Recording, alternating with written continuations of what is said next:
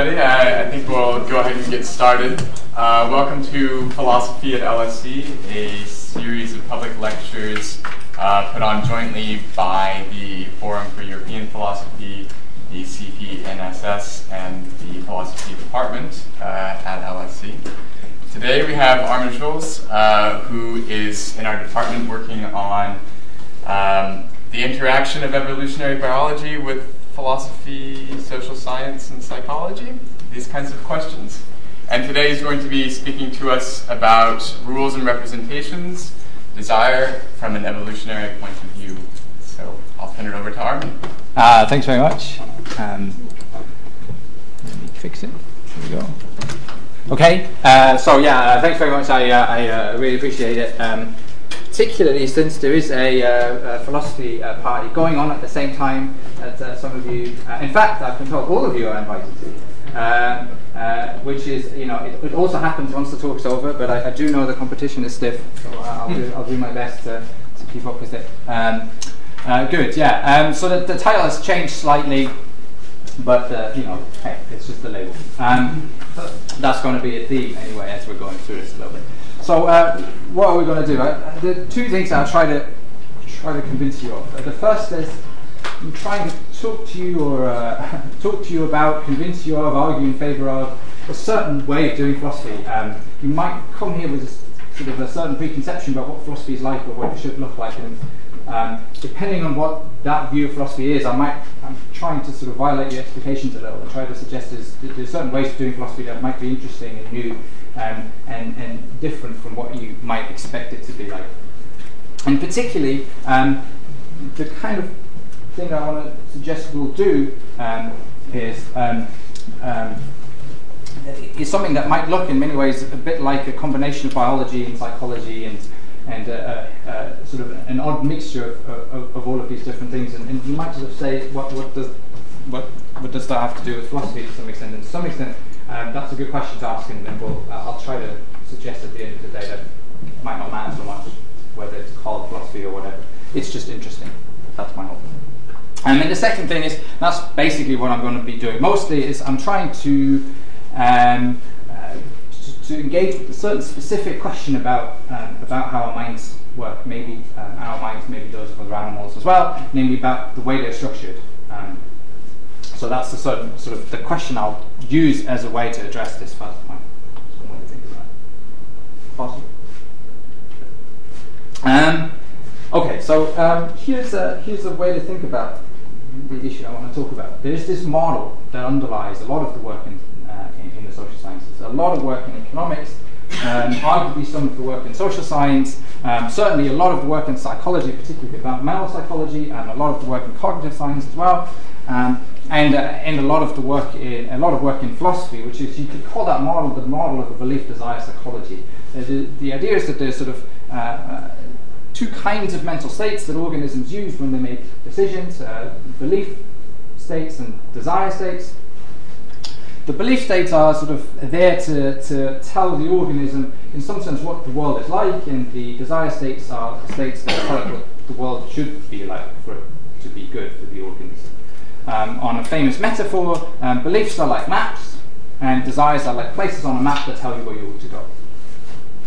Um, uh, it is also interesting, this is just a sign, I will briefly mention this later on uh, as we go through this. Um, this sort of picture arguably underlies the sort of ordinary, everyday psychology we use to make sense of each other. So when I ask you why, you know, so your friend asks you, why did you go to this lecture. Uh, you, you, you, know, uh, it was you know, it was a terrible lecture. Why would you go to that kind of thing? And you say, well, the reason is I thought it had desire in the title. It sounded really interesting. Turned out that was just a mistake. And that it's easily explained because I explain what you did by a false belief. I can also say, you know, you know, why did you go to that lecture? Because I just wanted to be bored for two hours. That's the that's the kind of person. That also explains why you're here. Um, then there's th- that's sort of that's meant to that's meant to be happening every day all the time sort of thing and it, whether that's true or not is not something I want to touch on that might not be true it might not be in fact uh, the, the case that we when we make sense of each other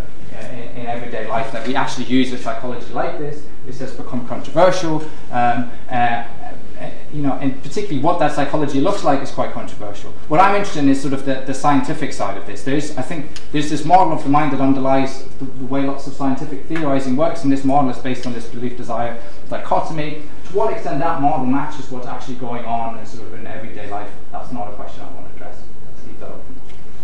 Um, now, as it turns out, I think there's um, there, there, are lots of ways in which people have studied this model, try to understand how the model works, and uh, you know how beliefs and desires are combined to to make a decision and how these components work individually. Um, and people have been doing this in psychology, they've been doing this in philosophy, they've been doing it in cognitive science, they've been doing mathematical modeling on this. And sort of recently, one of the more fruitful approaches to this uh, has been an evolutionary one. People have started to ask, look, minds, human minds as well as the minds of other organisms, in fact, they're sort of they're traits like other traits. They're, uh, you know, they're traits like size to some extent. And um, if you're interested in, in how a trait is structured, then it's often a good idea to just ask what can we say about this trait from an evolutionary standpoint. And so, needless to say, people started to, to do the same thing when it comes to this sort of model of the mind. What is interesting about it, however, is that um, typically when people have done this, they've tended to talk about beliefs. They've sort of left desires out of the picture for one reason or another. So there's, there's, some body of work talking about the evolution of beliefs. Why would organisms evolve states that are belief-like in some sense? Um, and uh, uh, you know what you know why would they do this? And, and, and how do these belief-like states look like given this and so on? But it's not a lot of work on desire so much. Why would you evolve desires independently of belief if you can maybe ask that question? Um, and that's a little odd obviously because it's the belief desire model of the mind. It's got two parts so it's a little odd to just focus on one part. So what I'll try to do here is to answer give one answer to the question about why desires might have evolved, and I'll try to suggest why or give you convince you that this is an interesting question and that the answer to this question is interesting for our understanding of how our minds work.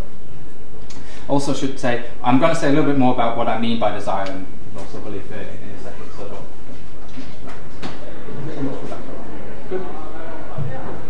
Okay. Uh, here is sort of here's where I eat my words. Uh, one of the very few attempts in the literature to even that, that address that explicitly went out to address the question of why uh, desires, desire-like states might have evolved is by a uh, philosopher called Kim Sterelny in his uh, in, in, his book from 2003. There's earlier accounts that he's of his of, of, of that, that he's sort of working off of, and there are other people in the cognitive ethology literature and so on that have been doing doing work on this. So he's not he's not the only one working on this. Um, his is an, his is for us sort of the one that's most usefully focused on. It's it's the most directly speaking, I think, to the issues that I want to address, uh, and, it draws on a lot of different other accounts. So it's sort of a nice synergistic account. And as I, as I want to suggest, his account is interesting. Um, I think it's it's interesting because. Um, on the one hand, it, it does not quite right, but it's it's wrong in the right ways to make it interesting, and there's, there's a lot, lot you can you can use it uh, for. Sterelny's account comes in two parts. There is a sort of a negative part, which um, which says that the reason why beliefs have evolved must be different from the reason why desires have evolved. So, so the kind of stuff that drove the evolution of beliefs must be different from the kind of stuff that drove the evolution of desire. The rough um, argument here is just that look, beliefs are, are, meant to be these kind of states that tell you what the world is like. They are meant to be, you know, they need to deal with an environment um, that is deceptive in certain ways. Typically, organisms have to deal with you know, predators that don't want them to know that they're there, or they have to eat prey that doesn't want them to know that it is there. Um, you have to deal with plants that sort of pretend not to be edible, even though they're edible, uh, and, and, so on, or plants that look edible even though they're not. Um, and, and, and, so you need to figure out how to deal with this. And so Sterelny wants to say beliefs have to sort of respond to this kind of environment. But desires are certain, they're sort of responsive to your internal states. They say what the world what, what, what, it would be good for the world to be like. So, for example, if you're thirsty, it might be good to get some drink. But that, that kind of stuff is signaled to you truthfully. Uh, and so these are very different environments that these two states are responsive to. So we need to look for different reasons why beliefs evolve from from why desires evolved. And then he gives a positive story about why desires have in fact evolved, which, uh, which is the idea that in some environments at least, um, uh, desires have features that make it easier um, and more reliable for an organism to make decisions. Um, what I want to do here, I'm not going to really say anything about the negative part. I think there is stuff to be said about it. I'm just going to assume, for the sake of the argument, that it's true, or at least what I'm going to assume is that it's useful to ask for a separate account of the evolution of desires from the evolution of belief. So I'm not going to, uh, I'm, I'm, not going to presume anything that the, the, organism we're talking about here also has beliefs. Maybe they don't, maybe maybe they do. That I, am going to leave that that open. I'm just going to ask. Here's some organism. What, is there a reason to think that, or what kind of circumstances would give us reason to think it, it should evolve uh, something like desires? Um, Sterelny then goes on to say when you when you ask this sort of question, you uh, you need to sort of uh, in, in, some sense go in two steps again. The first step is you need to ask yourself if an organism does not use desires to make decisions, well, how else would it make decisions?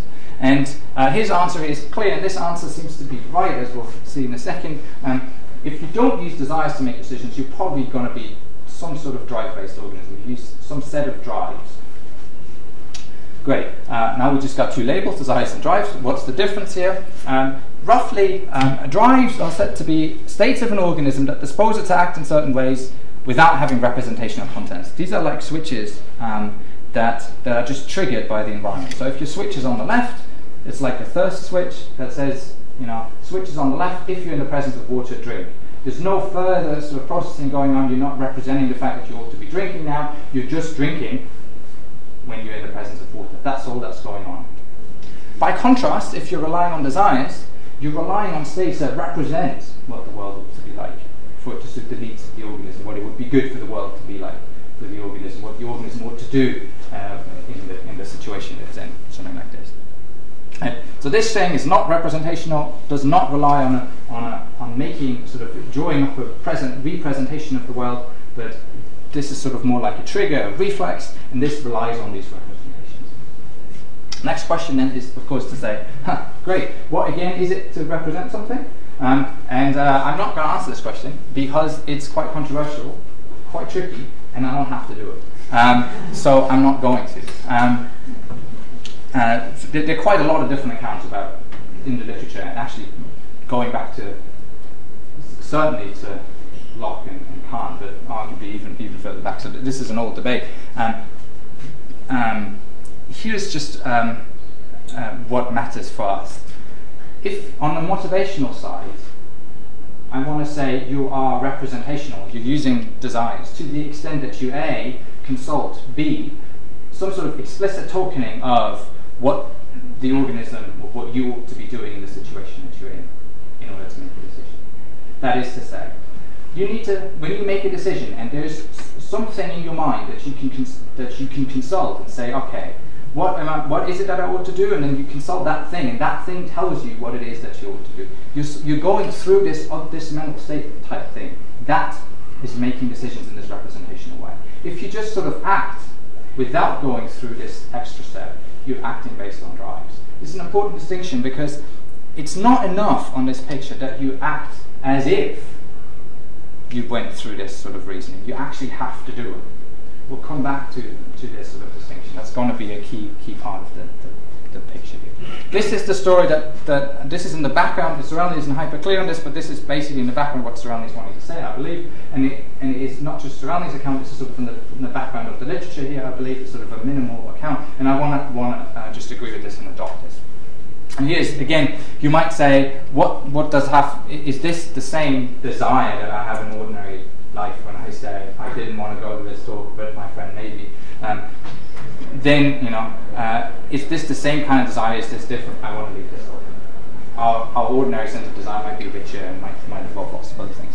I'm just going to use this very basic version of it. then Sterelny goes on to say, so this was the first part, if you don't rely on desires, you rely on you rely on drives, and he says, when would you switch from drives to desires? He says, well, in some environments, having using desires is better than using drives. And there's, there's sort of four key advantages that he wants to say dri- uh, desires have over, over drives. Firstly, if you're desire based, you have an easier time making adaptive decisions, decisions that are um, fitness enhancing, that are good for you biologically. You know, you can have more kids that way.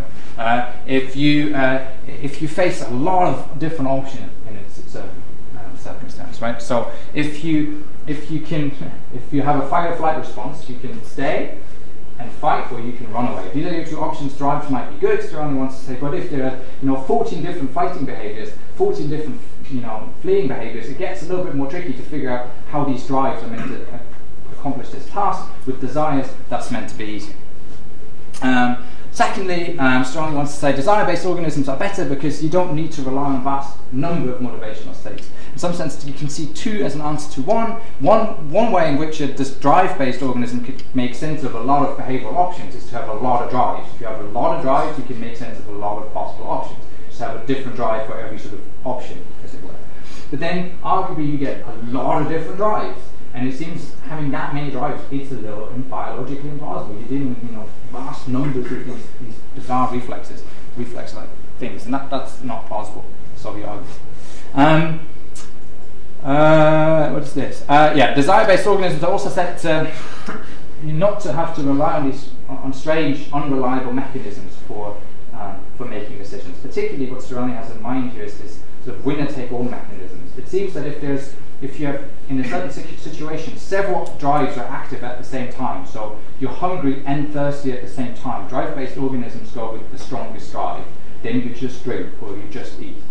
But it seems in lots of circumstances you kind of want to do something in between, right? You want to drink and eat or something. Uh, and, and, so um, a desire-based organism can sort of do sort of something in between the options, whereas a drive-based organism is forced to do this either or, and that, that might just be the wrong thing. Um, and then he says desire-based organisms are faster in changing, uh, in adapting to the world than drive-based organisms. Drive-based organisms are basically stuck in evolutionary time because if you, you right, sort of they have certain needs, and so they have certain drives that help them help them uh, uh, satisfy these needs. But then their needs change, or the environment changes, gives them new ways to satisfy these needs. They have to then slowly get to have these new drives. It takes a long time. But with design, you can learn. You can say, ah, you know, you have you want to satisfy some design, and you just acquire new beliefs if you have beliefs, or you make sense of the world in a different way now. Um, uh, and that allows you to just say, okay, then now I ought to do this other thing. Uh, you can learn much quicker, goes in developmental time. Um, and so, uh, and that's good. So you don't have to wait generations to, to get this stuff sorted out. That's Sterelny's story in a nutshell. Here's why I don't think the story is, is all that possible. Um, I, I, do think, as I suggested, this is perfectly right that I think the way Sterelny sets up the account as desires versus drives, that's, I think, the right kind of contrast. Um, uh, that's not just his. Lots. I mean, this is sort of this is the contrast in literature. This seems to be the key debate. And, and anyway, this is certainly a key debate to be had here. Why should you rely on representations? Why should you represent the world uh, uh, when you could just sort of rely on drive without these representations? That's a key question we want to answer. And I think that's right that we want to answer this question. What, what's not quite right is, I think, the way we want to answer this question, or that might be too strong. I, I, in some ways, I kind of want to agree with lots of what Sterelny is saying. I think he's just not giving the story really that he should be giving. He sort of he stops a little short, I think. Um, so, um, in particular, sort of a, a, a two-sided problem, I think, for his account. Firstly, I don't think it's it's not clear why desire-based organisms would avoid the problem he alleges to exist for drives, and it's not clear why drives have these problems in the first place. Um, and so, uh, you, right, so you can sort of see uh, this isn't such going to be such a plausible story. And I'm going to just tell you this briefly why, why I think A and B, these two things, are true for, for these four reasons uh, he had. So here's the first reason: desire-based organisms are said to have an easier time making adaptive decisions when the, range of behavioural options is large. But um, in many ways, that just seems to me that's just begging the question. I mean, that's maybe that's right, but why on earth would that be so? I mean, I can I told you, I just kind of said that, but I, I didn't really give a reason. It's not, Sterelny doesn't give a reason, and it's not at all clear to me.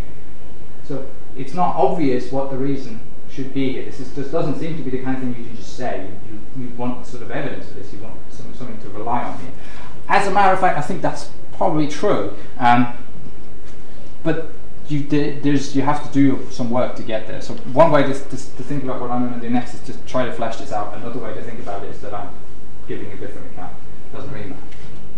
Um, right, uh, so, you know, on the one hand, what's the problem for drives here and why are desires better?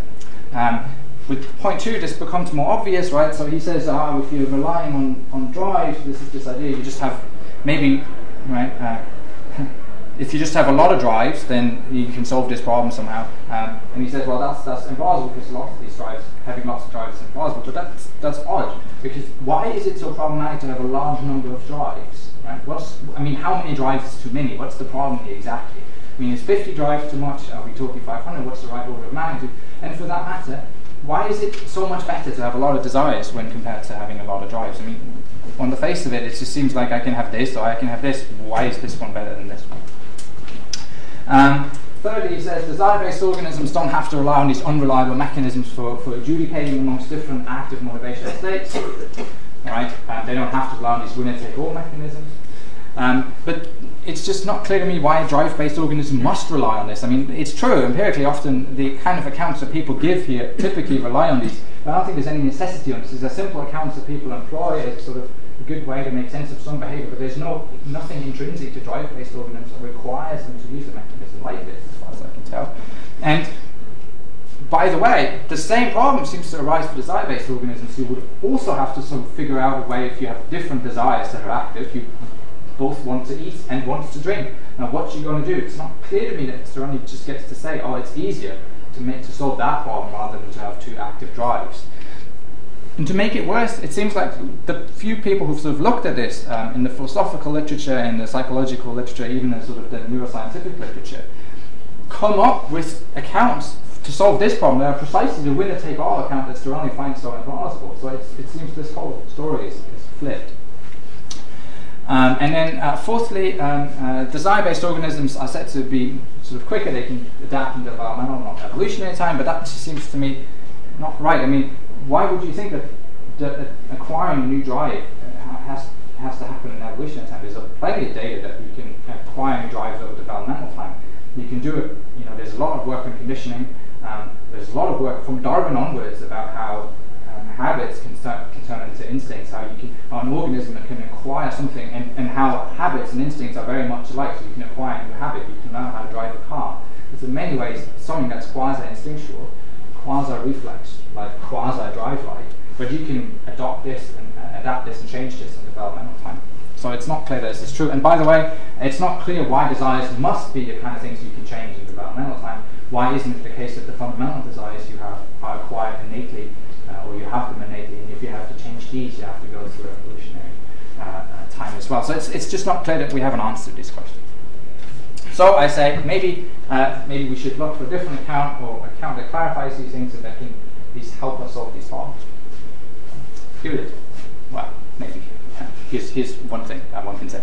Um, main idea behind this account is, is sort of fairly simple. So lots of times when organisms interact with the world, there's a certain pattern behind their action, right? They, they do stuff, but there is a certain kind of pattern in what they do.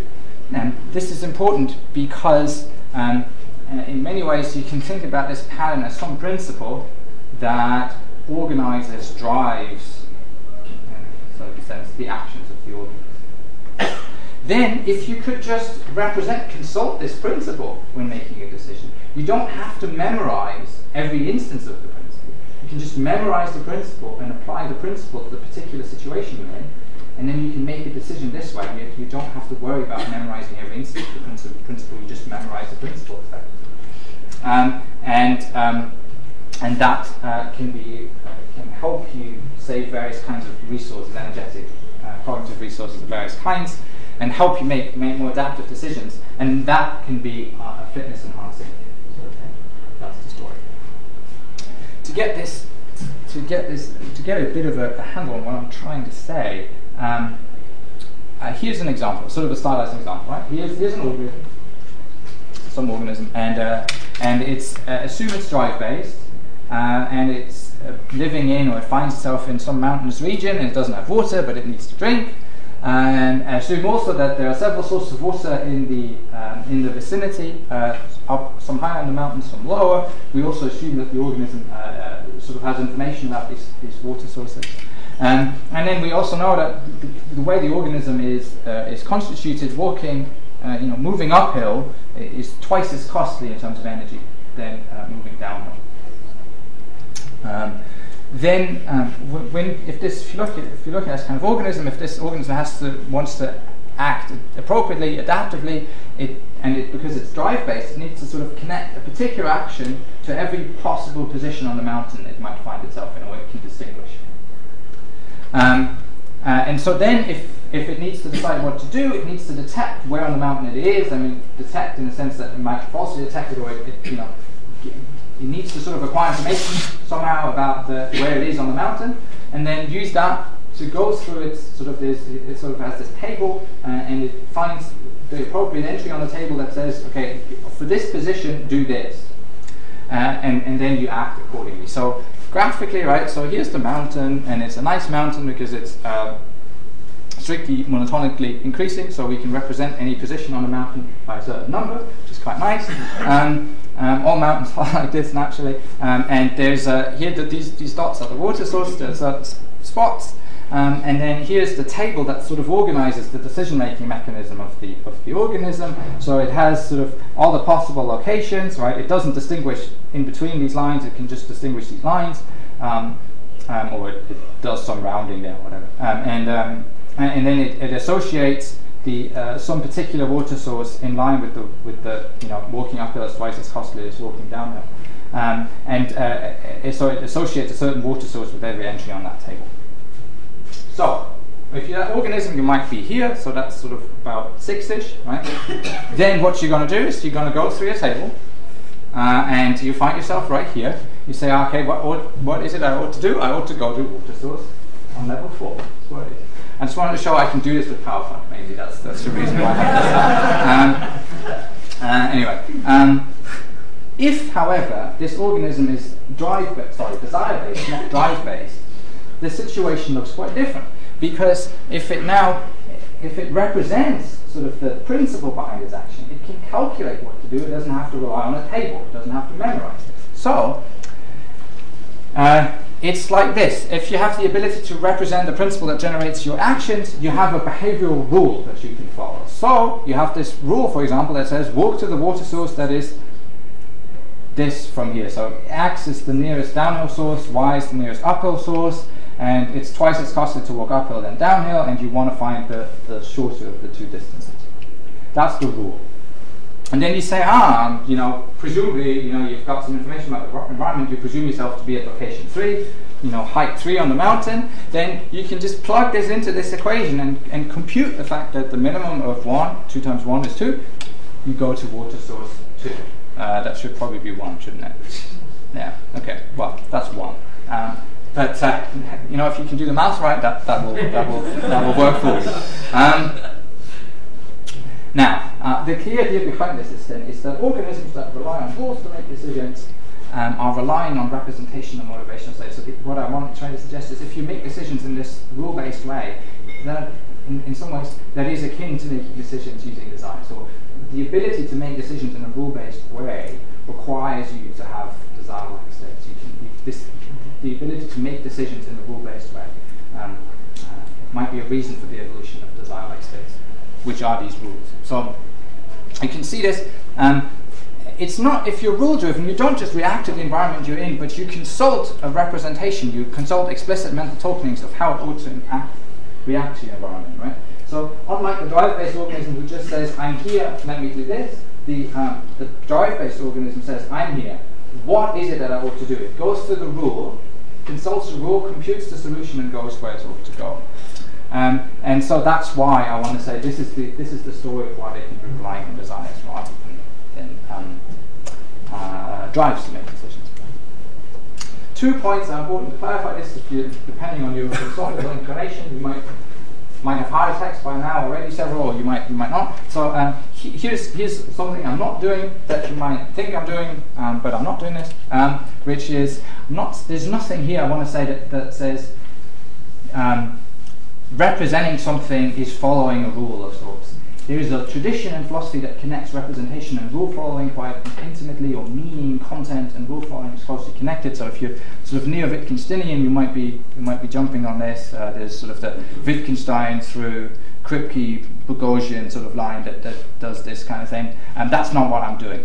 Um, all I'm doing here is just that if you consult a rule in deciding what to do, you uh, you consult a mental representation of what you ought to do next. You're relying on a desire. That's really all I'm doing. It's not there's no intrinsic connection between content or meaning and rules or something. That's there might be one that's just not what I'm relying on. The other thing is, um, I'm only what, what I want to claim is that only desire-based organisms can follow a rule. It's not that only desire-based organisms can act in accordance with a rule. So this is a sort of a f- famous classic distinction in the philosophy of social science. Also, you get this from the sort of you get this in sort of vaguely Wittgensteinian stuff, but you, you, it's sort of a, a well-known distinction. Um, and you, to get the, the, sense of the distinction, I can compute the square of a natural number. Um, I can do this by consulting a long, extensive list of natural numbers and their squares. So if you ask me the natural, what's the square of three? I just go, is it one? No, two? No, three? Okay, and then I go to nine. That's the answer. So for every natural number you give me, I'm just going to go through the relevant spot here. That's one thing I can do. I can also consult the function uh, f of x is equal to x squared, I can just say, okay, you want me to, to, to tell you what the square of 3 is? Well, that's easy. 3 times 3 is 9. I can compute it. Um, now, the important point is obviously this thing here, if you're consulting a long list of these sort of um, these relations, in some sense you are, in some sense, you are consulting the function f is equal to x squared because right, this, this list is generated from this function. But you're not, in some sense, you're not calculating, you're not going through the calculation, just consulting. You're acting in accordance with the calculation. You're not actually following the calculation. And it's the same distinction I want to uh, adopt here. Um, so um, this is to say, what I want to say is if you're, if you're drive-based, right, you might act in accordance with the same rule that the desire-based organism is acting on. You're just not consulting the rule, you're just acting as if you followed that rule. And that's very different. Um, so, um, uh, is important? I think it's important because the explicit consultation of a behavioral rule like this can save you energy and it can save you cognitive uh, uh, uh resources of various kinds and it can be adapted in a different way too. Um, uh, so, firstly, there's, there's reason to think that if you're relying on rules like this, you probably require a smaller memory store, um, quite likely require more smaller memory store than drive-based um, organisms. Um, there's some evidence that suggests that um, organisms that have to um, make, you know, rely on more mental states. So for example, if you have a network, uh, if you have to distinguish 700 different categories in the world, for example, if you have a vocabulary with, you know, a, a, lexicon of 700 different words to distinguish, your neural network has to be much larger to make sense of this than if, if, if you have to only do half that much. Um, larger neural networks are important, um, and, and there's something similar that's true here. You know, you can either rely on one rule and you know and a bit of extra information about about the water sources, or you can rely on this potentially gigantic list of of um, location, um, state of the world, location, and water source action connections, which can be very very long. So you have many many more states to, to account for here. And this is important because if you if you can get away with a smaller memory store, a smaller neural network, smaller brain, um, that's typically good. Brains are a really high source of energy, so if you can uh, if you can cut down on that energy, you can you can do no you can do the same stuff that the drive-based guy can do. Uh, you just do it with the smaller brain. It's good. Um, for lots actually good. It's also good because even if you don't want to move towards smaller brains, you can you've got now free space, as it were, that you can use for other stuff. Uh, or if you don't have the space yet, you can you can you can expand your memory uh, with, with other things. You can track more relationships uh, amongst your peers or something like this, uh, and then you can do some combination of these. it's also the case that um, if you rely on rules, you have there are fewer cases where where you sort of you just don't know what to do because you're now in a situation where you haven't yet assigned an action to a particular location that you're in. Right? You're only assigned uh, water sources to the location up to 12, and then you find yourself at location 14. And then you kind of like, uh, I don't know what to do, um, and you kind of have to randomize all the stuff, or you don't do anything or something, and that's problematic. With the rule, because the rules, at least potentially, can be sort of complete, they're always applicable, you can always com- compute the relevant answer. Right? You don't, you're not in the situations where you sort of lack a piece of the puzzle. Uh, and so you're just, you, you're more, uh, as it were, more consistently able to act adaptively. This is sort of a point that if you found this, Daniel Dennett says stuff like this a lot. Um, and this, this is important because um, efficiency gains like this are known to be favored by natural selection. Natural selection is the, the one of these um, drivers of evolutionary change, uh, made famous by Darwin and, and, uh, and Wallace. Back in the 19th century, you know. Um, and um, uh, the, the, there's, there's plenty of evidence, both theoretical that suggests that something like this would be true, but there's also there's lots of empirical evidence now. So, for example, there's evidence that suggests that the evolution of bipedalism in humans, that the humans uh, walk on two feet, um, uh, was driven by efficiency considerations in terms of uh, uh you know, the energy used in, in, in uh, locomoting between different places. Um, the venation and leaf structure, so that the way veins are distributed in, in plant in uh, leaves of various plants seems to be um, have evolved by efficiency considerations. These, these, these veins are distributed uh, according to maximal efficiency um, in, in, these leaves, uh, and sort of further data like this. So, so uh, there's good reason, empirical and theoretical reason, to think that natural selection is going to favour efficiency. That is, cognitive efficiency, where it's available, is adaptive, is fitter, helps you have more kids. Now, before, if you're if you're a fan of this literature or if you know a little bit about this and so on, and he, here's something that's important to, to be clear on. Um, I've, I've tried to argue that, that there are fitness differences between two traits, the desire-based minds and drive-based minds.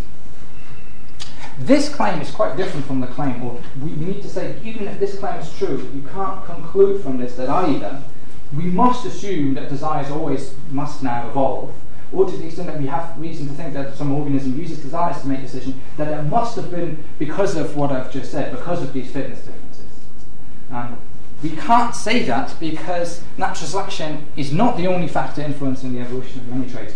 For virtually all traits, I think um, uh, factors other than the natural selection are relevant for their evolution. That's because most populations that you're looking at of organisms are, are sort of at some point or in the relevant period have been fairly small such that just randomness in the form of drift uh, have played a role. For some traits, the population have always been so large that you can basically ignore other stuff and natural selection is pretty much the only thing that's going on. But for a lot of traits, at least it's important to realize that, that other things other than natural selection uh, might have influenced the evolution of these traits. Uh, also, there are certain things like inheritance biases, so uh, traits might not be transmitted faithfully, they might be transmitted in, with you know certain in certain odd ways. Drives might be transmitted much more faithfully than desires. So even though desire-based organisms have more kids than drive-based ones, the kids that the desire-based ones have end up having a lot of drive-based machinery instead of desire-based ones, and that's not true for desire-based organisms, something like this. So that's something we need to take into account. It's also true that natural selection is constrained in various ways by genetic, developmental, and uh, environmental factors, including physical stuff. So um, sometimes um, natural selection uh, cannot change the value of a trait so easily because that, that trait value is connected. Um, it's, it's, a pleiotropic effect of the same gene complex. So the same gene gives rise to two different um, um, uh, traits. Um, and then um, uh, you know changing one trait isn't necessarily so easy because there might be selection on the other trait as well. Um, there might be sort of developmental stuff, so cytological stuff that's in the cell or even later. So the same um, uh, the, you know, uh, two traits might tap into the same developmental program. So if you if you wanted to change one, you have to change the other, or if you if you don't want to change the developmental program, you can't really change the one without also changing the other. Uh, there might be environmental constraints. You can't make organisms bigger, for example, if you don't feed them the right kind of foods. There might be physical constraints. Making organisms bigger makes them also um, have more mass, heavier, and you might not want to have them be heavier, and so on. Uh, so there are all these constraints that you need to take into account. This is important to mention, particularly in this sort of debate, because what I'm trying to talk about is sort of the evolution of psychological traits of one kind or another, cognitive architecture. And A, um, when you're doing this, um, taking this into account is is quite tricky. It's tricky because um, right, it's it's if you're looking at, you know, if your sort of soft tissue uh, skin and so on doesn't fossilize particularly well, cognitive architecture fossilizes even less well, right? Because you're not you're not just looking at how a brain is fossilized, you're trying to get sort of evidence for how brains are structured. You, you're not. It's not just the neural network that matters, but what kind of cognitive architecture that neural network realizes, and that's quite tricky to, to, see. So getting evidence for these things is quite tricky, but because it's tricky, it's, you might even say it's, uh, you know, it is actually quite important to not forget that there is this evidence that we should be looking for, even though it's not so easy to find. I should know it's not impossible to find evidence like this. Um, for example, Steven Mithen, a paleobiologist, has done work on uh, decision making on uh, hunter-gatherer societies, um, uh, using uh, very ingenious methods to sort of determine sort of different the sizes of different foraging sites, the kind of prey that was hunted, the um, the location of the foraging sites, what kind of you know uh, um, tools they used, and so on, uh, to determine what the decision-making procedures were were used in the different in different hunter-gatherer tribes in the Pleistocene and, and, and earlier even Pleistocene. So there is, uh, so it's possible. It's just kind of tricky. And the other thing to mention here is this, uh, that there is a history here in, in people doing this sort of stuff, evolution and psychology things, not taking these points into account and going from something like trait A is fitter than trait B, probably, to trait A must have evolved because it's fitter than this. So um, male, human males back in the you know back in the Pleistocene, it was adapted for human males to be promiscuous. Therefore, male promiscuity now is an adaptation. It has arisen by natural selection because of this. That's not. That's completely ignoring this, not sort of taking into account sort of any of the fact that we sh- should take into account, not even trying to find evidence for these sorts of things. We have to be careful that we don't do this kind of thing. Um, so, what I want to say is, I, think it's important. So, what, it's important to be clear about the kind of conclusion that I want to derive and the kind of conclusion I don't want to derive. Um, what I want to say is this: all I wanted to say is that there are fitness differences between two traits, um, and I think that's not that's not making the next step into saying exactly which traits ought to have evolved. Um, but even though I don't want to make that step, I don't want to say this is completely boring or irrelevant what I have to say, and here's why. So firstly, we need to know natural selection is important. So just, you know, it's not so that you say, okay, one trait is fitter, who cares? Well, it is a bit more important than this. And it's particularly so for complex traits like cognitive architecture.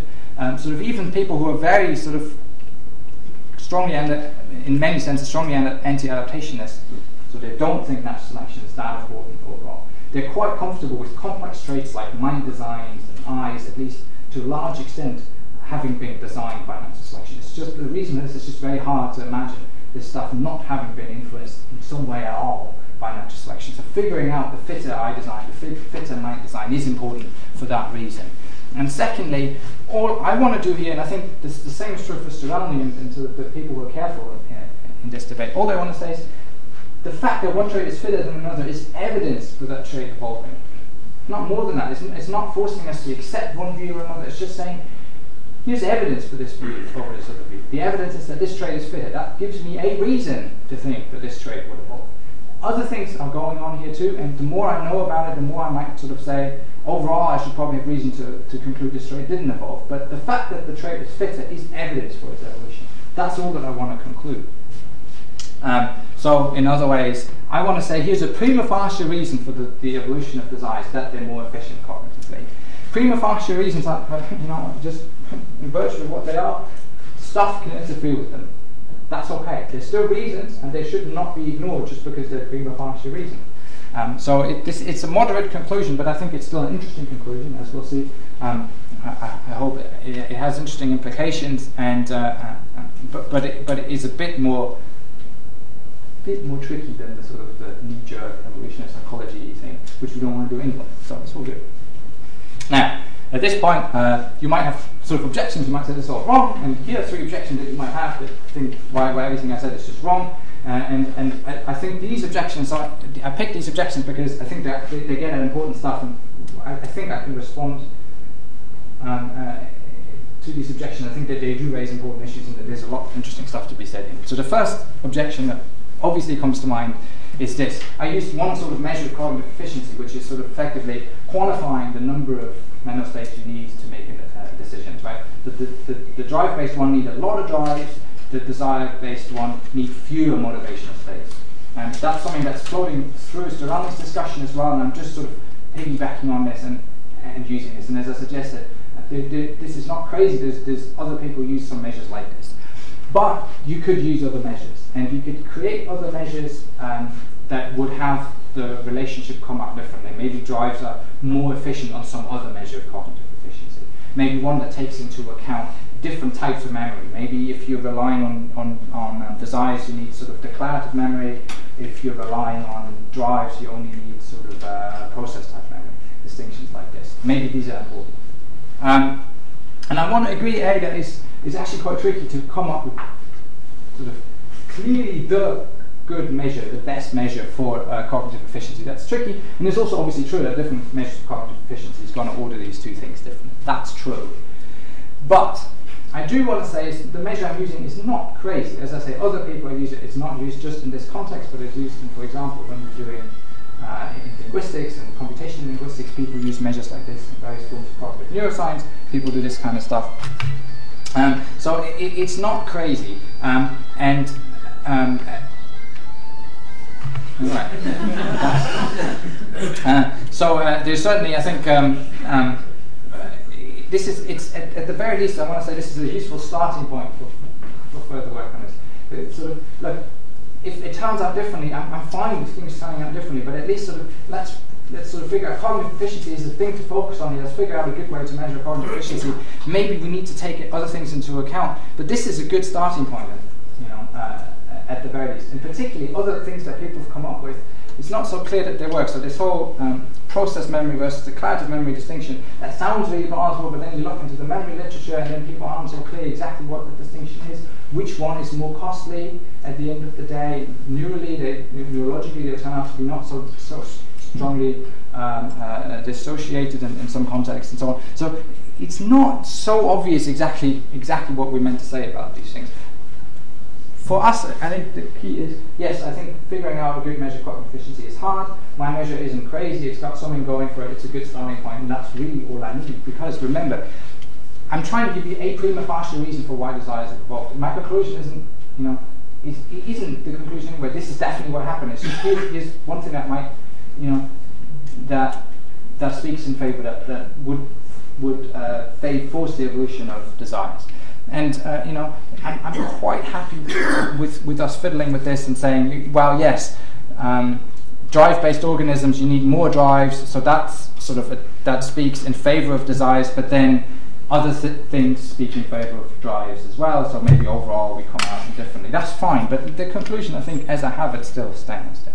So that's the first objection. Second objection um, also comes to mind, uh, you might say, look, uh, how do I distinguish again desire, desire and drive-based organisms? Because I said, I mean, you can do the same stuff when you're drive-based and desire-based, so they, they seem to look quite similar. And so, how can I distinguish them? And sort of, you might sort of, the more particular an institution like this, um, you might you might be more preparing like this, and you sort of say, look, I mean, I, I want sort of, I want to be able to test this stuff and falsify it in some way, and I need data to do this. But if I can't distinguish desires from drives, how can I possibly falsify this account? Um, and now here's what I want to say in response to this. I, I think A, obviously this, this is a bomb. I, I agree. I mean, this is it's not. Uh, actually, I don't want to say it's a bomb. I, I, do want to say this requires some work. Um, but this is true for all accounts of desire, evolution accounts, and all accounts of, of cognitive architecture. Effectively, it's often really tricky to distinguish amongst different hypotheses of. Um, th- that is true. But secondly, it's not. That's not that it's impossible.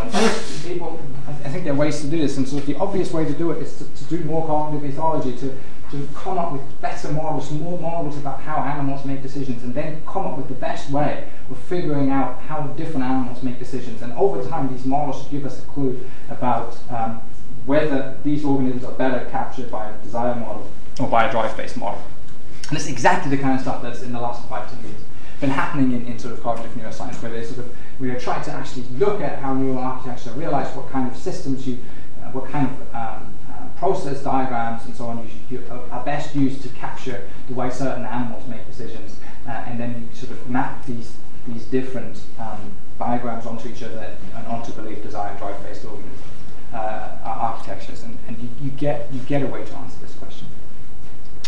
Um, and, and the other thing I want to mention, even if you don't really, so this is sort of, I think, empirical, um, getting a way to empirically distinguish these accounts is really important, but I think there's an interest, even before you fully can say which organisms are desire-based and which drive-based, there's still an interest in this account. Because, for example, I can say that there's something wrong with, the, with account, even though I don't have a clear list of which organisms are desire-based and which drive-based. I can do this because I can rely on other data and other theoretical principles to do this. So it's not so clear that we totally need the answer right now. The, the third issue is this. Picking up on the, on the second point here, we do notice, here's what, what seems to be clear, is that what, what, what sort of cognitive ethology says is that seem, some organisms at least seem to be making decisions used on drive. This is a model that's been used quite fruitfully in a lot of work in cognitive ethology.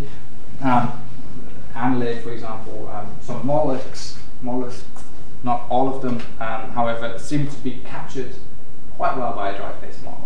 Um, and this is important because you might want to say, on my account, having desires is fitter than having drives. Why? So why, how is it possible that there's still these drive-based organisms remaining?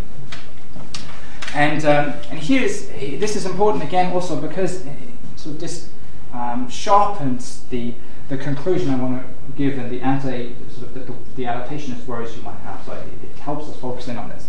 Uh, and so the, the, two, the first two things I want to say is, is just the things that I said earlier about why, why what one has to be worried about you know, when it comes to natural selection stuff.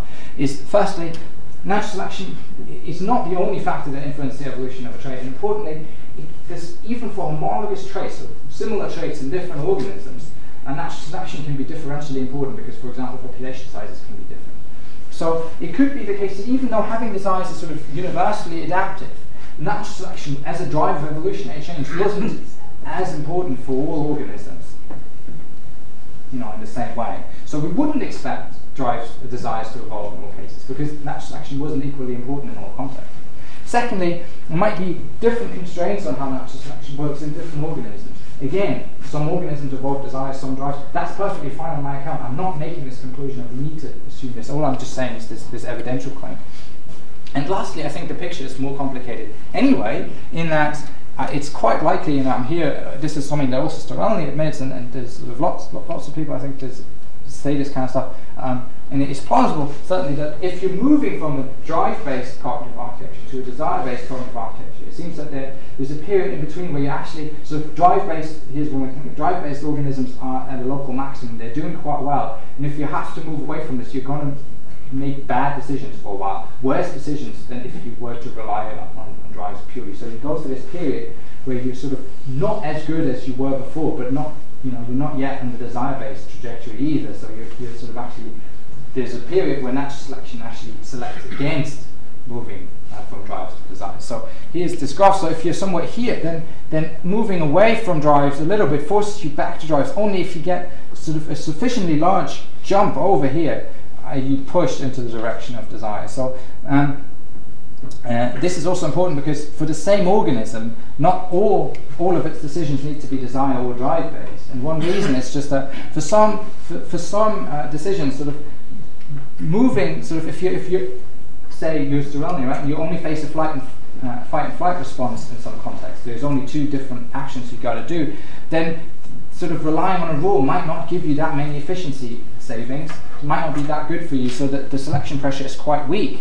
Um, but you already have yourself organized quite well, so any small change away from this in your cognitive architecture is going to be detrimental to you. Um, only if you sort of end up in some context with, where these where these sort of basins are quite small, um, will you actually move over to desires, or if you get a sufficiently large shift.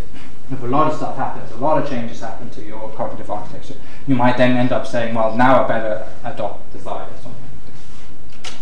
It is also here interesting to note that looking back at Sterelny and the previous point, I think, I'm sorry, this is so far below, but um, the, um, here's an interesting difference, I think, between my account and Sterelny's account, because my account says desires are basically universally adapted, um, taking all of these complications into account. Sterelny's account doesn't say this. Sterelny says in some contexts, having desires is adaptive. He's sort of more cagey about it. So I think on, on the face of it, I would expect that on my account, we should expect more organisms to have desires rather than Sterelny's account, just as a first sort of thought about this.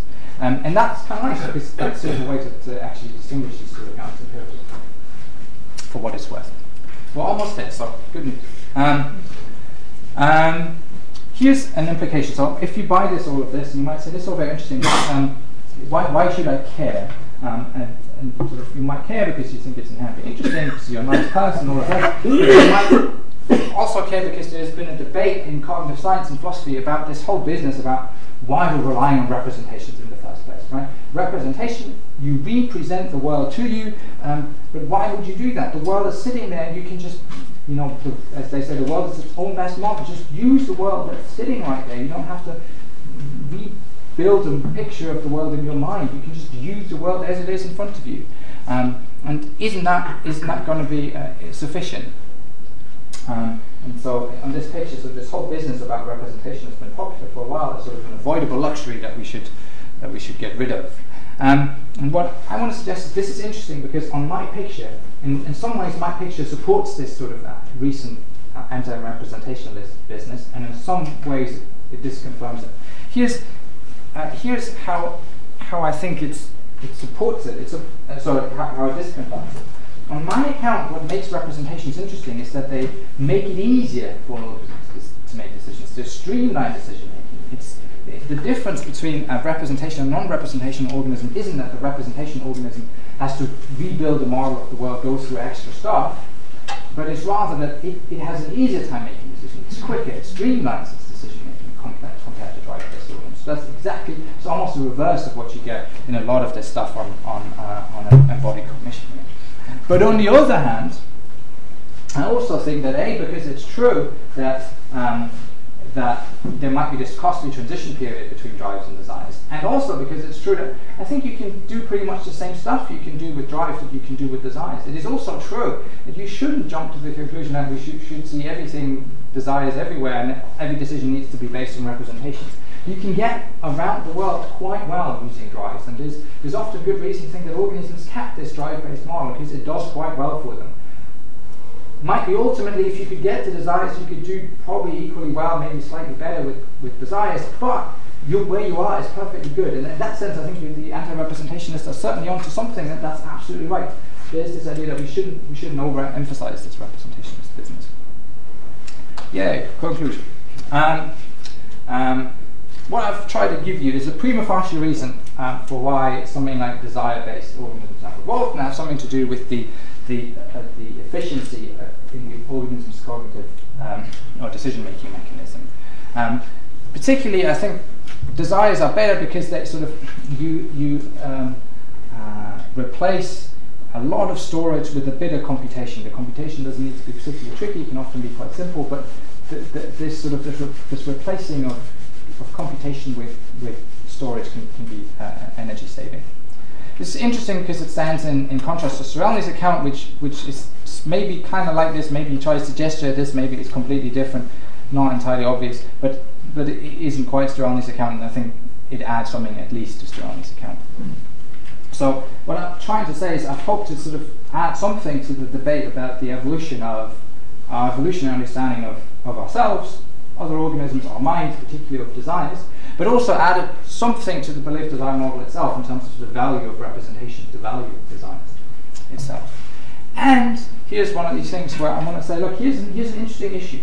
And, you know, is this philosophy, is this biology, is it cognitive science, is it psychology? To some extent, who, cares, right? I mean, let's throw everything we got at this problem. Let's try to figure out how we can solve it. Let's, let's do the best we can at solving this problem. That's what we're here for. Um, sort of how we label it at the end of the day is this still called philosophy? Is this sufficiently philosophical to be worth the name, or is it should we? Is this just really bad, dated, lacking psychology or something?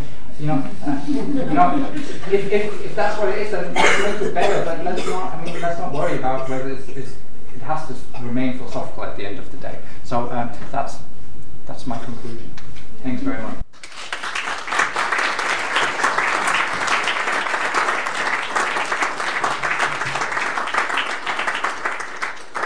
Okay, we've got about 20, uh, a half hour for questions here, so uh, I think I'll let Armin field his own questions, but if you could keep them concise, uh, and efficient, maybe I'll get to my question at the end. So, so okay, one, two, three.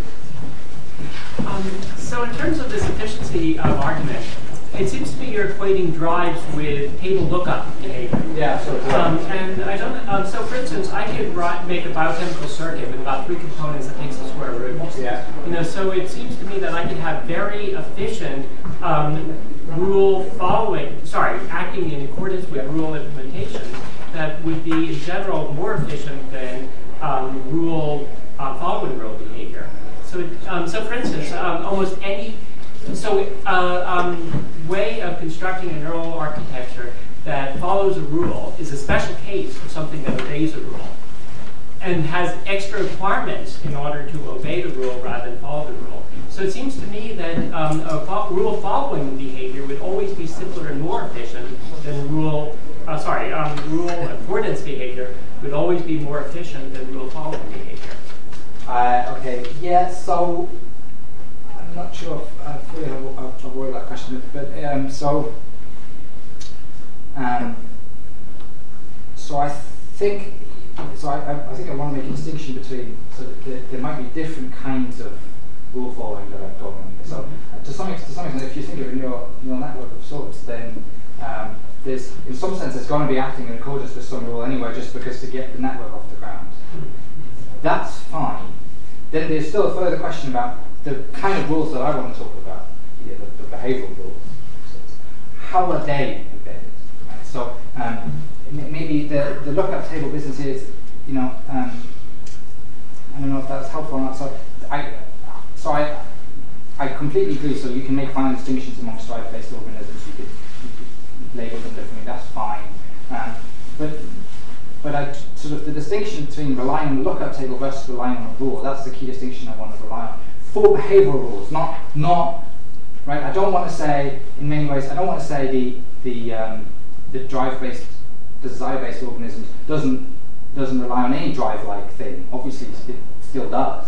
In many ways, one way to think about it is maybe I'm trying to locate the the desire-based organism in between the sort of full-blown representationalist stuff that you get in some philosophies and the pure drive-based stuff, but more in the middle to right. get a better both. But I don't see the connection between saying it's drive-based and saying it has a table lookup. I don't see that connection at all. It seems that you could implement drive-based organisms with a lookup table. Right.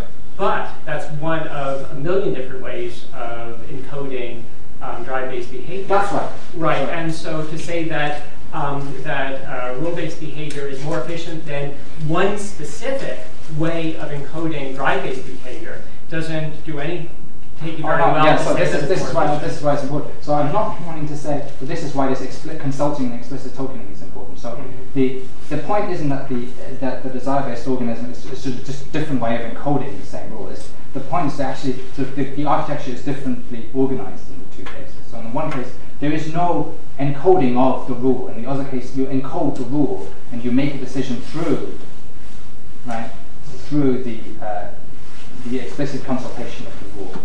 Um, so in many ways, you can think about it. I'm comparing two different ways of implementing the rule. You can implement it explicitly, or you can implement it implicitly. And I say the explicit representation, explicit implementation, has the benefit that in, when, when, you, when you're looking at several options, uh, it is more efficient. Not the simple options, but yeah. You, um, you didn't mention the word sentience, consciousness at all yes, in your talk. So is it all right to assume that these desires are entirely unconscious? Uh, or that they could be, yes.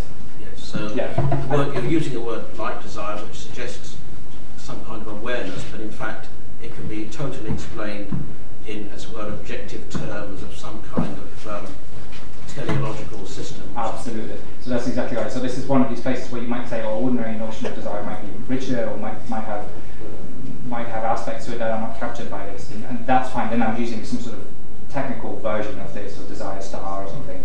That's okay. Yes, exactly. All right. Okay. So this is nothing to do with the evolution of consciousness. No, exactly. Yes. This stuff might be conscious, or there might be a separate account of this. Might be the same. Okay. Thank you.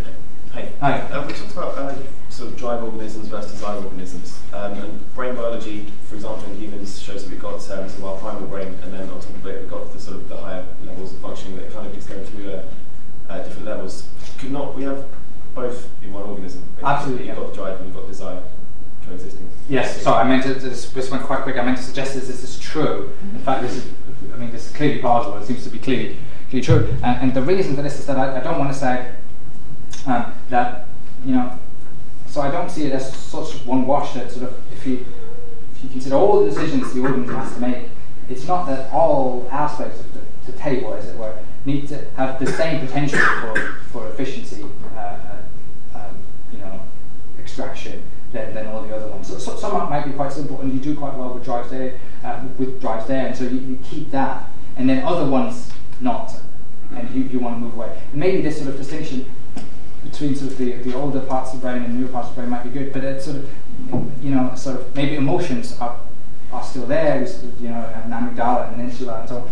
But because, you know, sort of that, that gets the job done quite quickly and, and you don't need to worry about it. But then, you know, there's certain other complex social decision making where you have to keep track of all these people and they want to deceive you. But sort of, it gets harder and, and there sort of this, this table, if you do this with drives, gets quite long and then at some point it's just easier to switch to the wall. That's exactly right, yeah. Okay, I saw a hand over there and then over there. Yeah, I'm totally sold. Thank you. Um, however, notice your um, examples are almost entirely organic, um, like the plants, animals, humans, um, extending into uh, various forms of human design. I wonder if it's possible to extend this to non-organic um, situations, uh, like, uh, if, for instance, in the uh, institutions such as business and government and economic groups, and whether or not the, I mean, governments are legendary for um, driven by reflexes, drives, and desires for going to war or going to do something else. I might be pushing a metaphor too far here, I, am not sure whether you can take it from that to another, but it, there seems to be something resembling a parallel, parallel there. Yeah, so good. So, I mean, here's, so here's a different before I come to you, okay, so here's, here's a different extension that one might have in mind. So robotics, for example, I think um, this is sort of an obvious place, and I think I, I think that's exactly right. So one other impl implication that one, one could one could draw out here is that if you're building robots for, for scientific exploration or something, that has to deal with with various sort of uh, contingencies and has to make his decisions. This is the sort of story you could tell uh, to say here's one implementation of the of the uh, of the the design of the robot that you know, that's important to keep in mind. This is interesting because some of the people in the body cognition literature will say forget about representation. They're coming from robotics and they, are coming from this angle. And so one, one way to think about it is to say, well, here's one thing a representation to do for you um, that you can't do without representations. They do allow you to streamline decision making in a certain way.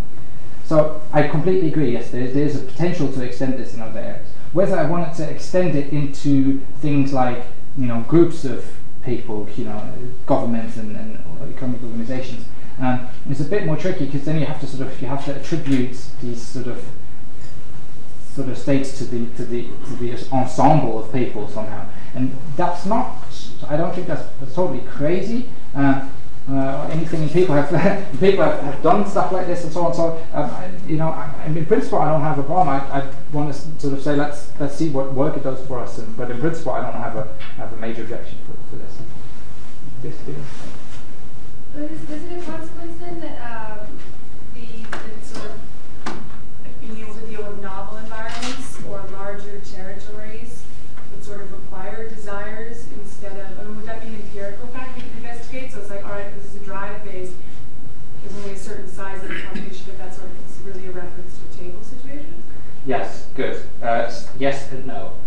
uh, so. Um, um, so here's the no version. So basically, one of the things that Sterelny wants to emphasize is this, this novelty business is really important for Sterelny. He wants to say, look, if you, you know, you have to deal with these, sort of, you know, quicker to, to change uh, with desires. You can learn. You can, you know, so, um, and I want to say, well, you can do a lot of that with drives because you can uh, acquire drives quite quickly. You can, if you just add on drives, you can deal with a complex environment as well.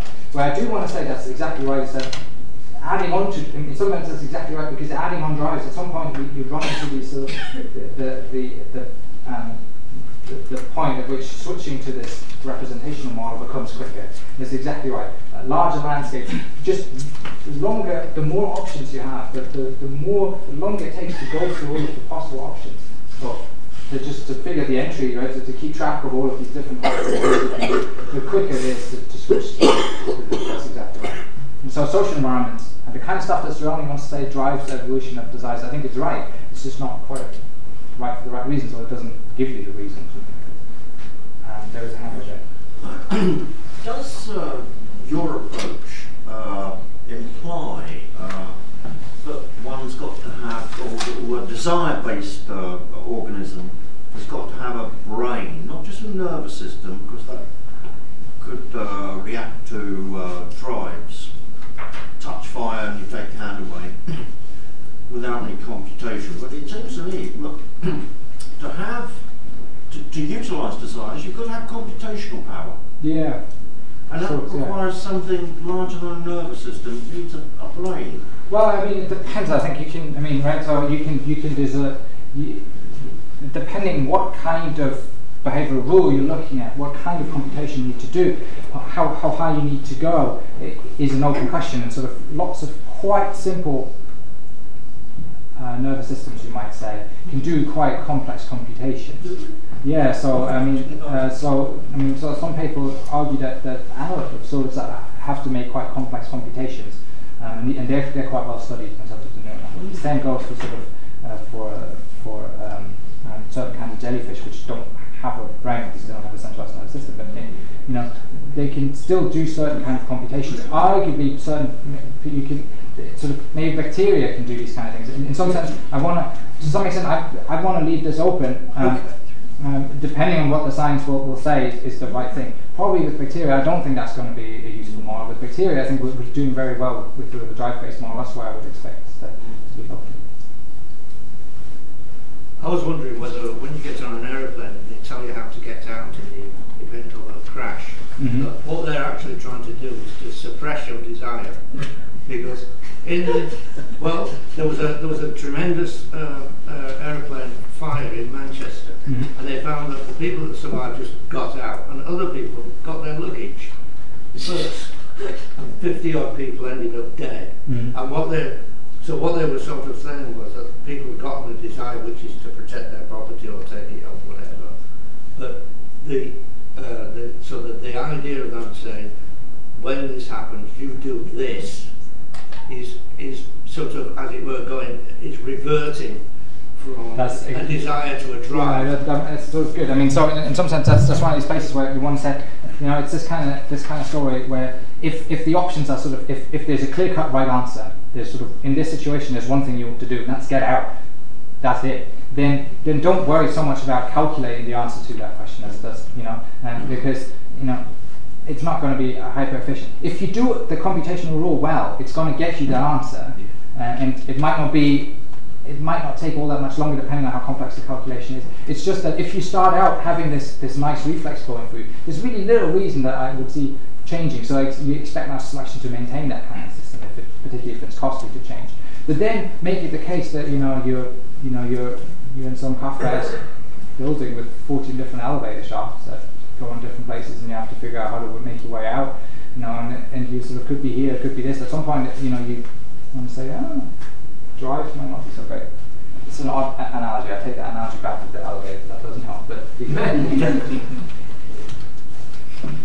Um, so uh, instead of uh, talking about um, desires versus drives, I was expecting you to talk about desires versus habits, where by habits I mean uh, stimulus response associations. Um, eh, especially because um, know, actually talks about the work by Dickinson in the 1980s, where Dickinson did some work in rats which uh, seemed to show that um, in addition to uh, having uh, actions controlled by stimulus response associations, uh, rats also had, uh, you know, could sometimes control their actions by representations of uh, what outcome the action was going to lead to and uh, representation of the value of that outcome. So, uh, yeah, the, the question is, what's the relationship between the uh, distinction between desires and drives and the distinction between a desire-based system and a habit-based system? Yeah, good. So uh, partly maybe this is an so I didn't mean to, to rule out habit-based systems. I, I, I classified this all under drive-based systems. So I'm hoping not that that, that I that I that there's certain stuff that you that you can't can only say with habits somehow that I can't capture in my drive-based stuff. Maybe the talk uh, look at table some it might be more misleading here, but it's meant to be the same picture. In fact, there's some of the same discussion that, that he does with the norm-based habit stuff architectures of Dickinson and so on. And that, you know, that, that, I think the discussion there is exactly right. The, the, the contrast is right, and and might be even the conclusion is right. The way you get to this conclusion is not quite right. And for example, with, Dickinson, sort of right, sort of the, here's one one aspect of this debate. Dickinson says, well, if you want to make sense of how these rats act, you've gotta assume they represent the environment because otherwise you need to posit 400,000 drives, and that's insanely complex. um, and so surrounding echoes this, it's just it's biologically plausible to have that many drive. And I, and I want to say, is, is that right? And why, why is it then, what's the obvious thing that desires do for you here that don't, that, that drives don't? And I want to say, here, here's something that might go, be going on there, summarize that stuff, that's good.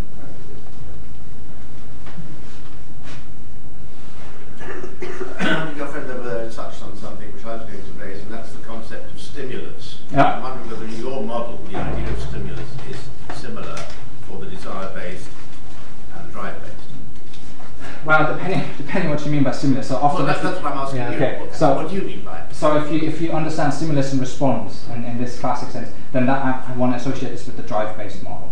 But if you mean by a stimulus, right? So if, if you understand stimulus as the half of the stimulus and response package, then that's to me the drive-based package. So if you understand by stimulus just something like a, a means of acquiring information about the world, then that is perfectly consistent with, with a desire-based organism. In that I don't, so I don't want to, because I don't want to make assumptions about whether the organism has beliefs or not, right? Represents its environment. So if, if a stimulus, you know, if you allow stimulus to be representational, then you can stimulate an organism, and if that doesn't have to trigger a certain response, that it's just certain environment that, that you know, certain information that it, it acquires, then, then that's, that's perfectly consistent with it. And so, um, yeah, depending what you mean by stimulus in, in this in this debate, that's, that's I think what, the answer is. It seems that we're speaking like um, about a, an evolution that it has sort of um, an aim kind of thing, and and um, I think evolution. You know, we have different types of evolutionary pressures and evolutionary system, even like uh, the genetic drift, where like not, not normally the most efficient doesn't necessarily is the one that is the most successful. You know? And um, it seems that in the in the model that you're posing also um, you are not um, incorporating heterogeneity, like when, when you get like all the all this decision making are, are a big network and where and normally evolution when the things are more heterogeneous, when you have more um, possibilities of reacting to different uh, and, and taking the decision through different uh, systems is better. You know, so I was wondering if you, uh, you like not necessarily you are already driven based or desire based. I think it's a big network and, and the genes that are incorporated in decision making are, are extremely difficult to measure. So I don't know how, how are you Yes, measuring this so- heterogeneity of decision making process? Yeah, good. So I, uh, to, to some extent, that I, I uh, so if I, so w- to one thing of what you said, so I, I, I completely agree. And if I, if I wasn't super clear at all, I really do apologise. I, I do want to suggest that you don't, you're not either drive based or desire based. You, you re- it's, that you're both, and that's because it's, it's just not. It is, if you if you assume an organism starts out because all organisms start out simply, and if we say a simple organism is the, the drive-based organism as the ancestral state, there's even some that, that doesn't does not seem right for bacteria. We want to give some sort of model, maybe we'll start out. Well, let's assume that the ancestral state was the drive-based state. Then why would you move away from from drives to desires? Well, you know, it might not be you want might not switch over completely from one to the other in the sense that all your decisions are switch over. You switch over in some aspects to it. You rely on some behavioural rules in some contexts, but not others. You make decisions about where to go and find water using representations, but uh, what to do when you're faced with a lion, you make it a different way. And that's that's right. I, I want to agree with this. I think that that's right. Whether sort of, I want to agree with this based on some sort of basic general principle of evolution favouring different solution. Uh, I don't know, but I want to agree with the conclusion. This this stuff about epigenetic drift and so on. No, I, I completely agree. I mean, there, are, there are other things other than natural selection that matter in evolution, and I, that's that's why I try to say I don't want to say this is what must have happened with desires. Here's, I want to say, you know, here's one thing that speaks of the evolution of desire states in, in, in some organisms, which is that they're fitter. Um, absolutely, if, if, the, if the population is small, the fitness, uh, if the fitness differences aren't very large, because it's a small, you know, they don't have that many well then we, you would expect, you might well expect desires not to evolve, or you might be agnostic on the. So I want to completely agree. That's, that's exactly right. Uh, on the distinction between drives and desires. Yes. Uh, as, as you mentioned, a drive could be the encoding of a rule in, in, in, in some sense within the architecture, is, is which does not involve a representation. That, that, So, that still so be that has to be right because at some point representation has to give way, otherwise we're ending up with this, Okay. this So, bedrock of unexplained representation.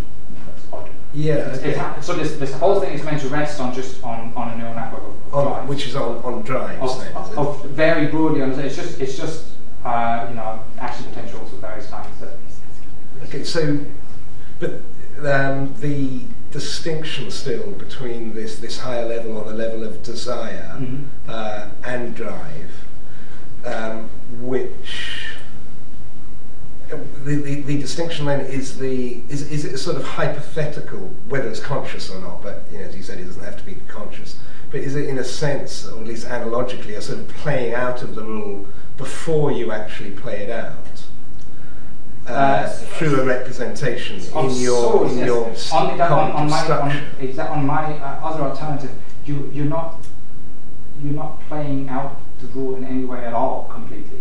So right, so if you're drive based, you're just there's a Yeah, certain right. representation of the world, and you that triggers a certain response. There's no Yeah. this, this response is mediated by this intermediate step of what's the right rule. Now that's this intermediate step is then encoded obviously in, in, in a network, which in some broad sense is not based on representation, so it can't be. But but it's still the, the sort of one way to think about it is is you um, and this is a, such a bad metaphor many but so there's, right, you can a, a computer hardware, this computer chip, this you can you can use in different ways to build different systems on top of this, and at the end of the day, it's zero and ones. At the end of the day it- That's- it that's is- just it is what it zero is. and ones yeah But yeah. you can you, you can use different combinations of zero and ones and hook them up in different ways to build different Mm. systems. You can you can capture this with sort of these funky wire, wiring diagrams about what sort of rule this thing. Mm, mm. That, that's But what, what's, what's happening then, still in the desire, is that you've built up out of your zeros and ones a sort of model, That's if right. you like, a, a model of What what is out, what is out in reality, and you're sort of engaging with that model in, in a desire. Uh, yeah, You're it's not so much that you're building a model of what the world is like as more of sort of what you ought to do to the world, what the, the rule is, what the thing to do is. Because Okay. what the world is like, that's the belief stuff, which you might not do. Mm. I see, I see. So, so you're building a model of, of what you ought to do. It's the rule, sort of, the thing to do right now is this, Mm. and I consult that. And Right. I might also consult some sort of model of what, what I believe the world to be. I represent the world. That might be true. That's the belief component. and maybe that comes with the desire component, maybe it does not, but I want to leave that open. I have a story about that too, but that's a different story. Mm. Looks quite like it, not surprisingly.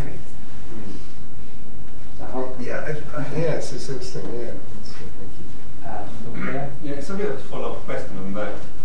So in a way, your desire could be just to follow your drives, so it then becomes a rule. So in a way, your drives are simply a subset of your desires. If desires a rule, then the rule is following your So drives. here's what you could do if I understand correctly. You could have your rule is, and then you, you build, you know, the thing to do is, if you're in a situation as one, do this, if you're in a situation, do this, do this. So then you build this as a rule, your drive-based architecture as into the rule. Yeah. Yeah. In that sense, it will never be observable. You will never empirically know. Yeah, and that, that would be surprising if that were an efficient way to make a decision, because then it seems, because you, now you're just, right, you're just mimicking exactly the, the, right, it's, it's not clear why you're not, in what sense you're still, com- sort of, the kind of computation you're doing through this, relying on this kind of rule is quite minimal, right? So ideally, you find sort of you want to. It's like it's a bit like you want to find the explicit function that you that you're relying on. It's not just some sort of implicit function or form of this. Like I give you a linear or non-linear differential equation, and I want, I'd like you to write down the exact, the proper equation for uh, for the variable at any point in time, not just sort of well, there's a unique solution and I can approximate it somehow. Well, that's In terms of observing uh, Yeah. the difference between whether uh, an organism follows desires or Mm. drives, becomes impossible because you, you That's right. follow, drives. Yeah, that- that- that kind of as a would be- rule exactly. rather than Yeah, that's right. desires. Yeah, absolutely. I mean, the, the way I would expect you to make this distinction is something like, look, you can, here's, if I want to understand how this organism behaves, and I can posit three different drives, and then I basically capture this behavior really well. Uh, and, you know, at that point he starts to think, oh, I c- it could embody this rule, and then the, the, the gains from, from relying on this rule are sort of, you know, th- this rule looks looks like it's it's basically just a redescription of the three drives in some form. Then, you know, put differently, if cognitive ethologists find it really useful to, to use three drives to describe this organism, that's fine. To the extent that cognitive ethologists start saying, maybe like Dickinson, this this isn't the way to go. We ought to really much better capture this behaviour if we say it relies on this rule. Certain classic mistakes you would make if you have if you miscalculate sometimes. If you make sort of, that would explain patterns of mistakes better and so on. That would be a good reason to say desires versus drives. I think uh, we have time for one more question. Make it yours. Maybe my mind's been asked in various forms. That's good. I, there's no one there. Okay, well, um, both desires and beliefs require tokenism, require representation. It seems odd why you and necessarily want, therefore, therefore it seems odd why you and Sterelny both want uh, independent uh, descriptions of the evolution of the two traits, because it seems it, it Yes, you just want to evolve representation. Yes, because uh, he, a, a- an organism won't, an organism that can have beliefs, that has to have, you don't- don't, has to have some desires. And similarly, an organism that has desires has to have some beliefs. They don't have to, uh, they don't have to directly correspond. But, but two- Yeah, I think Sterelny would, would deny that. So that as a conceptual truth, he would deny it. And, and so I, and I would agree with this, right? So you could imagine an organism that has beliefs that, that sort of forms a picture of representation of the world, but then sort of every representation is just triggering one particular response. It doesn't represent a rule of what it ought to do. It just says it sort of comes up with, I believe it's raining now. Boom, it does one thing. I believe it's snowing. It does the other thing. Right? Um, it doesn't go, okay, I believe it's raining, and so you know, oh, here's the rule. The thing to do is, and then you have some calculation and you plug in your belief. Well, that would be belief and desire driven. It goes also the other way around. You could have some some some rule that you're relying on, but the ru- rule doesn't rely on beliefs, but it relies on certain sort of perceptual states, or certain you know strange sort of. If you if you're faced with this sort of pattern of colors and shapes, you know, or here's the rule, and the rule says manipulate patterns of, sh- of retinal impressions in this way, or, you know, something like this, then that's desire based without being belief based. So it goes different ways. Now, do I need to? Sterelny really thinks there must be different, and I'm not sure that I want to agree with that. I, I think there's probably good reason to think that if one evolves, the other evolves too. But conceptually, I think there's still there's reason to think that they're different. But that.